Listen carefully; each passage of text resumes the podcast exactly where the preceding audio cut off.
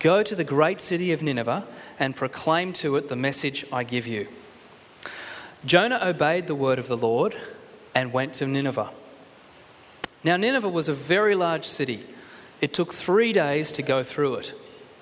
Jonah began by going a day's journey into the city, proclaiming, 40 more days and Nineveh will be overthrown.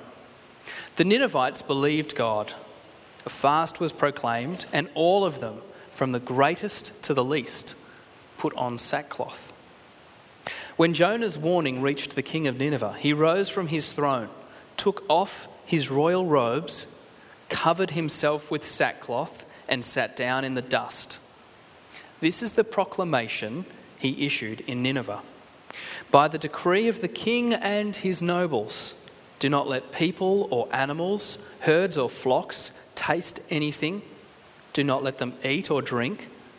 But let people and animals be covered with sackcloth. Let everyone call urgently on God. Let them give up their evil ways and their violence. Who knows? God may yet relent and with compassion turn from his fierce anger so that we will not perish.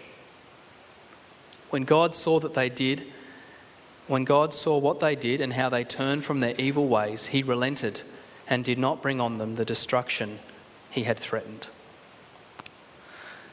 This is the word of the Lord. Well, if you're joining us for the first time this morning, welcome. It's great to have you with us. And we are currently looking at the story of Jonah, a story that famously captures the minds and imaginations of children, but equally captures the minds and imaginations of adults as we consider the depth of God's grace, which is on display in these short but very action packed 58 verses. In Jonah chapter 1, we established that sin is running from God and that grace is God pursuing us. And we as people have a tendency, as Jonah did, to run from God's call, God's word, and God's heart. But God comes after us relentlessly. Sometimes His grace feels confronting, confusing. Sometimes God's grace comes in the shape of a storm. Then in chapter 2, in absolute desperation and distress from the bottom of the ocean inside a giant fish, Jonah prays. And there he meets God. He encounters God from the gates of Sheol. He experiences salvation. And just like with Jonah, God can rescue us from our self inflicted prison. He comes to us in the midst of our mess and saves us there. He doesn't remove the consequences of our actions, but He journeys with us. And that's what Jesus has done for us through those consequences. And now, today, we arrive at Jonah chapter 3 and Jonah's ministry in Nineveh. And chapter 3 is somewhat like hitting the restart button Try as he may, Jonah could not outrun God. So, having delivered him onto dry land, the word of the Lord comes to Jonah a second time. Go to the great city of Nineveh and proclaim to it the message I give to you. Now, there is no mention this time around about the wickedness of the Ninevites. At this point, God's interest seems to be more about the obedience of the prophet. He says to Jonah, When you get there, I will give you the message you are to proclaim. In verse 3, we read that Jonah obeyed. Jonah finally does what God commanded him. And after personally experiencing God's redeeming grace, Jonah is obedient to God's call on his life. We saw last week that Jonah found himself, after all his running, at death's door, in Sheol, inside the fish. Jonah calls out to God, and God saves him in that place. And now Jonah has been given a second chance, a new life, a fresh opportunity to re engage with the mission that God had given him. And this time around, Jonah doesn't seem to hesitate at all. He goes straight to Nineveh and preaches the message God gave him. 40 more days, and Nineveh will be overthrown. To be frank, Jonah's message is short, vague, and offensive. He never mentions their sins. He doesn't even mention God. He only mentions their imminent doom. The outcome of this message is nothing short of a miracle. Chapter 3 can be encapsulated in three words overthrown, repentance, and compassion. These three words describe the actions and the movement of the text that includes Jonah's preaching, the Ninevites turning from their evil ways, and God's compassionate response. Let's take a bit of a closer look at each of these three words. 40 more days, and Nineveh will be overthrown. The Hebrew word hapak, translated overthrown has a dual meaning. It can either mean to turn over, destroy, destruction, just like Sodom and Gomorrah, or it can mean turn around, as in repentance, a new order, a new structure, a new way of things. So the word carries this dual or double meaning all the way out, all the way throughout Scripture overthrown can mean destruction, but it can also mean repentance. The Ninevites seem to understand overthrown as primarily meaning destruction. But there is also an acknowledgement, particularly from the king, that this word of destruction also carries with it the possibility of Yahweh's mercy if they repent and so, with the off chance that God might show mercy, we read that a fast was proclaimed, and all of them, from the greatest to the least, put on sackcloth. God sends Jonah to Nineveh in the hope that the Ninevites will be overthrown to a new way of life through their repentance. Jonah, on the other hand, proclaims this dual message of being overthrown in the hope that they will be destroyed and that the archenemy of Israel will be annihilated. And according to Jonah, this is what they deserved. And this is what a just God ought to do. He ought to punish those who are evil and wicked and rebellious towards him. But God, in his incredible mercy, withholds judgment for as long as possible. His heart was not to destroy Nineveh, but to see the people stop their wicked ways and turn to him in repentance. Therefore, it could be fair to say that God's message for Nineveh was not so much a message of destruction, but in fact an invitation to repent. Amazingly, the Ninevites believed God a fast was proclaimed, and all of them, from the least to the greatest, put on sackcloth. It is a real miracle that the Ninevites believed God. That's another tiny little detail. It doesn't say they believed Jonah, they believed God. It's very clearly God's message that Jonah was proclaiming. But don't forget, these were Israel's worst enemies, the most unlikely people to repent uh, to believe in Yahweh and receive his compassion and forgiveness. In Jonah 3, we are presented a picture of what genuine repentance looks like. Firstly, genuine repentance involves instant action. Having heard Jonah's message, the Ninevites respond immediately by putting on sackcloth and fasting. To fast and wear sackcloth were ancient ways of mourning. And the urgency of the people's response is quite remarkable.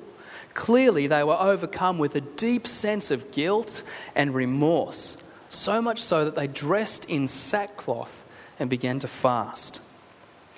These two actions are symbolically powerful.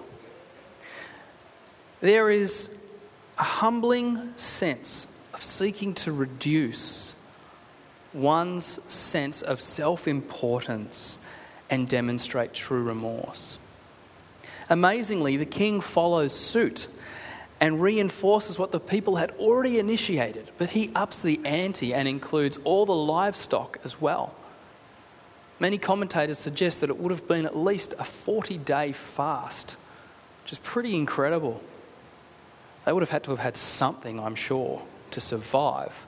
But we're not just talking about a skipping breakfast and lunch kind of situation here, or even a 40 hour famine. It's a significant fast, a significant sense of remorse and penitence. And what's amazing is the king. Even in just a couple of verses, we see the movement of downward progression of self with the king.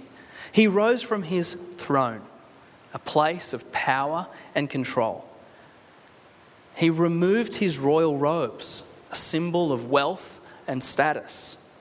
He covered himself with sackcloth, reducing himself to a lowly and most undignified social position. And then he sat down in the dust, a great place of hopelessness he does all of this right away. Real and genuine repentance is not an I'll deal with it later approach. It's not the best of intentions that never amount to anything. Real repentance requires immediate action. And immediate action reflects a heart that is contrite and is wanting to seek change. Secondly, real repentance involves humbling oneself. For the Ninevites, this meant ashes and mourning. It involved sackcloth and brokenness. This really is quite an amazing picture, particularly when we think of the king. The king would have been an incredibly proud and, and arrogant individual. This is what we know of the Ninevites. They thought of themselves as the world superpower. Remember those big crazy walls they had that you could fit three chariots along? It was all about how good they were. So you can only imagine what the king of such a people was like. And yet, what we see here is an amazing picture of humility. There is no sense of pride in his attitude. He has been completely stripped of all arrogance, of all ego. He lowers himself under the hand of Almighty God. And he recognizes himself as a sinner in need of God's mercy. I'm reminded of the parable Jesus told about the Pharisee and the tax collector in Luke 18. Two men went up to the temple to pray, one a Pharisee, the other a tax collector. The Pharisee stood by himself and prayed, God, I thank you that I'm not like other people, robbers, evildoers, adulterers, or even like this tax collector. I fast twice a week and I give a tenth of all I get. But the tax collector stood at a distance. He would not even look up to heaven, but beat his breast and said, God, have mercy on me, a sinner. I tell you that this man, rather than the other, went home justified before God. For all those who exalt themselves will be humbled, and all those who humble themselves will be exalted. God, have mercy on me, a sinner. True repentance involves completely humbling ourselves. True repentance always involves total humility because repentance acknowledges our brokenness before God.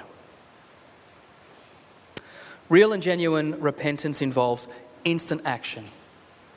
It involves humbling ourselves before God. And thirdly, real repentance involves mourning sin. Mourning our sin means seeing it as God sees it, abhorrent. It means recognizing that our sins sent Jesus to the cross. The price for sin was Jesus. Sin separates us from God and makes us less of who God made us to be. To mourn our sin is to acknowledge the seriousness of it and to acknowledge the great lengths at which God went to by sending his son Jesus to bring about forgiveness and reconciliation. The third word that summarizes chapter 3 and completes the three part movement of message, repentance, forgiveness is compassion. God's move towards compassion for the Ninevites is what Jonah had suspected would happen. Jonah knows that God's judgment always implies the possibility of mercy even when the language of judgment sounds absolute, there is still the possibility that God may relent. Compassion is a primary attribute of God.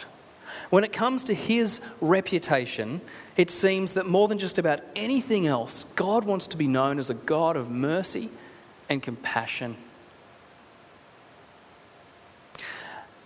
And he is known as one who is prepared to prolong judgment for as long as possible, so that as many as possible will have the chance to repent and receive his mercy.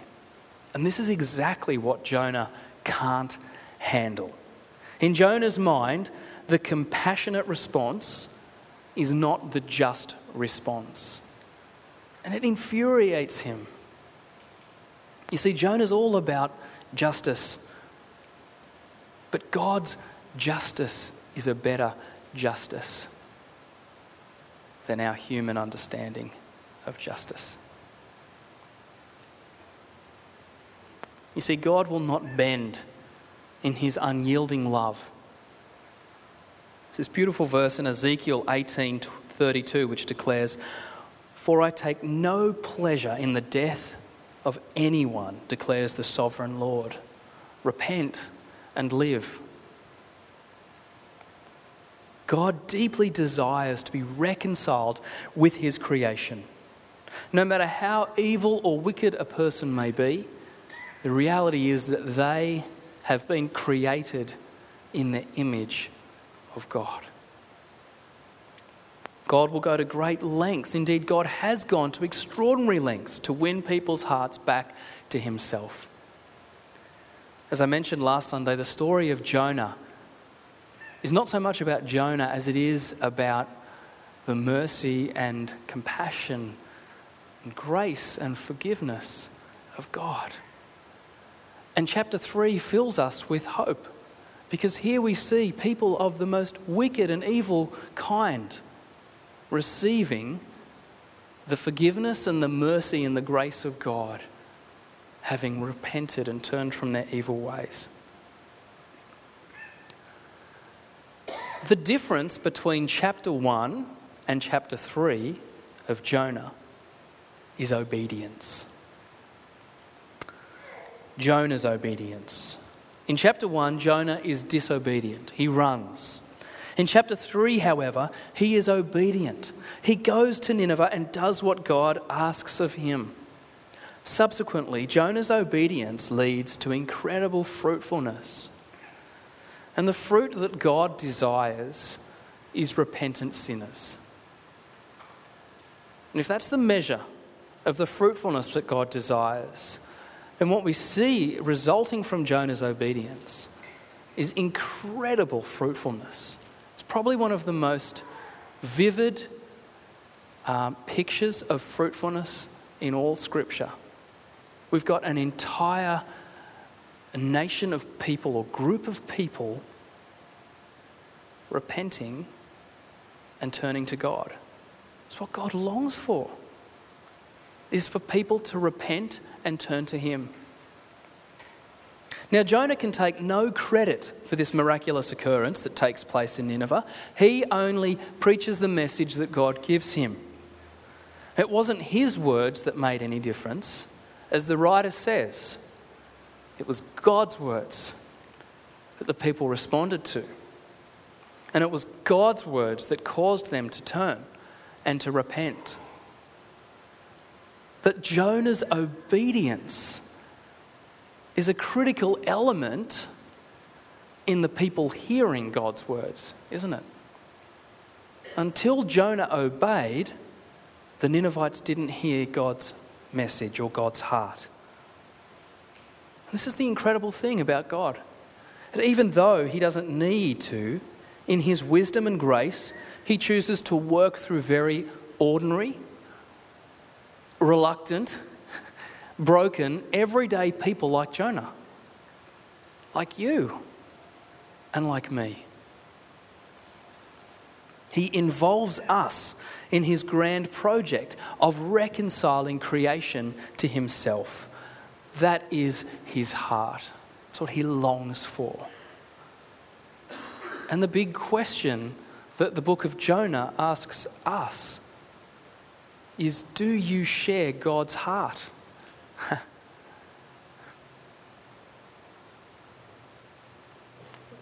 God wants obedience.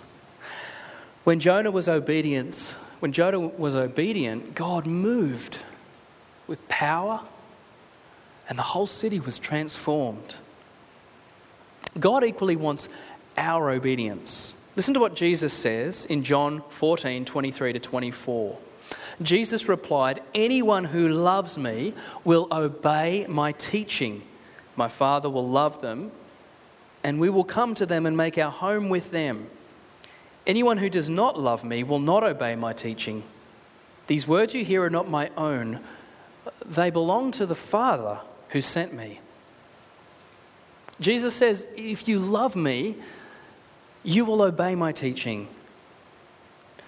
See, God most desires us, as his children, to express our love to him through our obedience to him.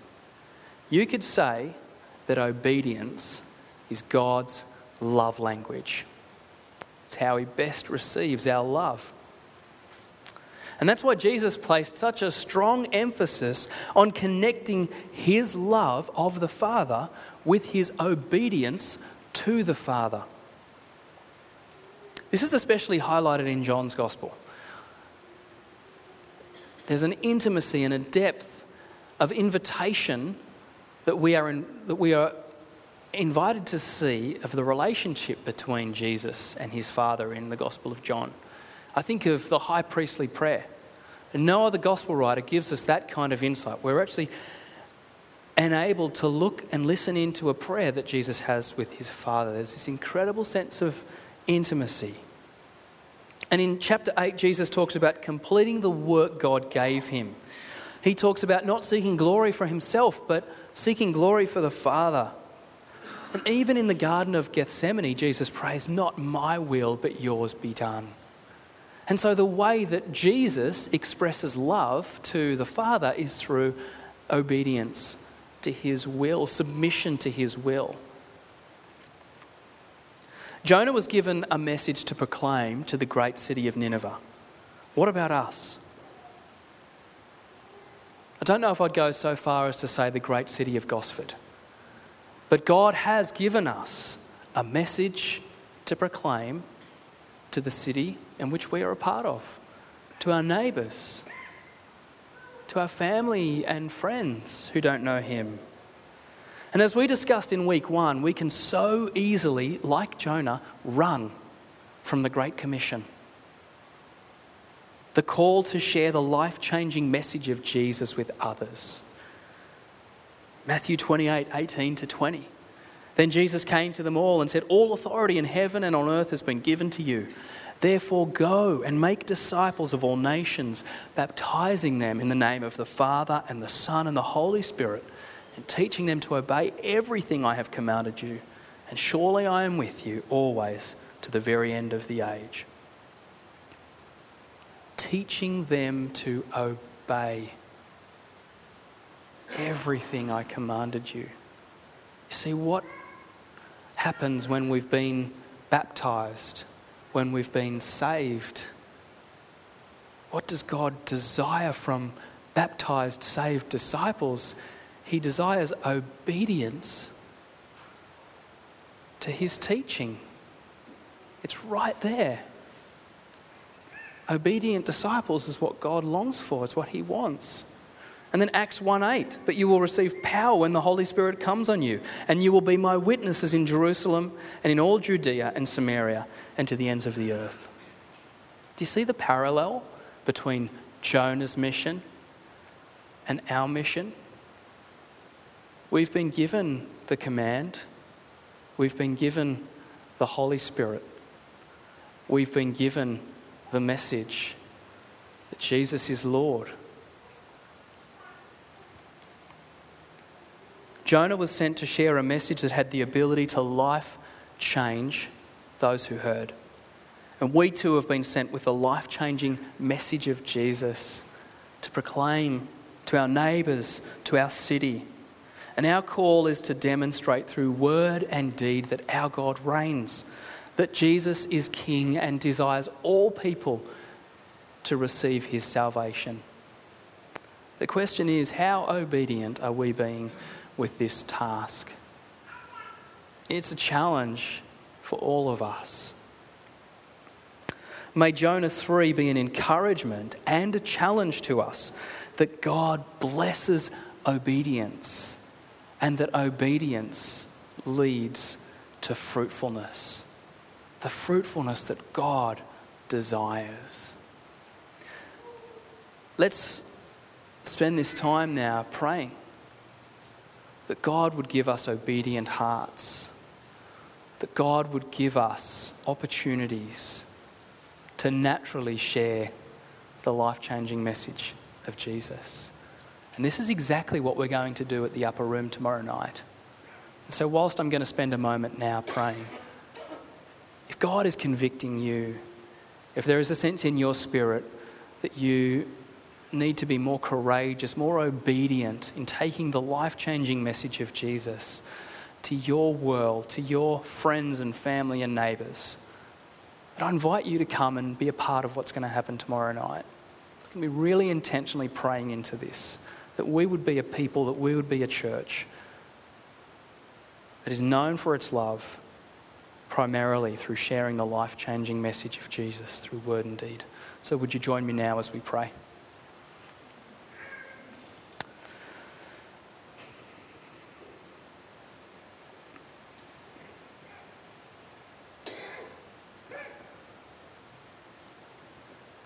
It's convicting for us, Lord, when we look at a picture of Jesus, the perfect Son.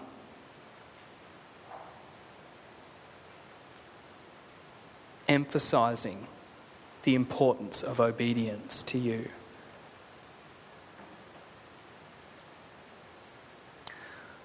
And I just pray now that we might truly understand your heart for us and what it is and what it means and what it looks like to be obedient. I'm so mindful that that word is quite a loaded word. And perhaps for some of us, it's a word that we want to disassociate ourselves from. Maybe we've been forced into obedience without the love that it requires. And yet we see that obedience to your word is what you desire from your people and your followers. So help us to understand what it is that you truly desire and what that looks like for each of our lives.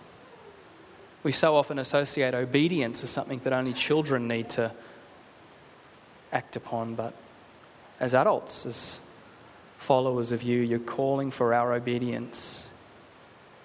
So I just pray that you might soften our hearts and give us your words. Thank you that it's not about us, just as it wasn't about Jonah. that you will work in and through us if we're prepared to obey what it is that you have for us to do. So we just pray, Lord, that your Holy Spirit would lead and guide us, would fill us with courage, would fill us with fresh zeal and, and vision and passion for sharing your message with those who you put us into contact with, who don't yet know you. I just pray that you would remove fear and control and replace that with trust and peace. Trust in your will and peace in your will. Thank you, God, for this time and the opportunity to reflect again on your word. May we not just be hearers of your word, may we be doers also. In Jesus' name we pray. Amen.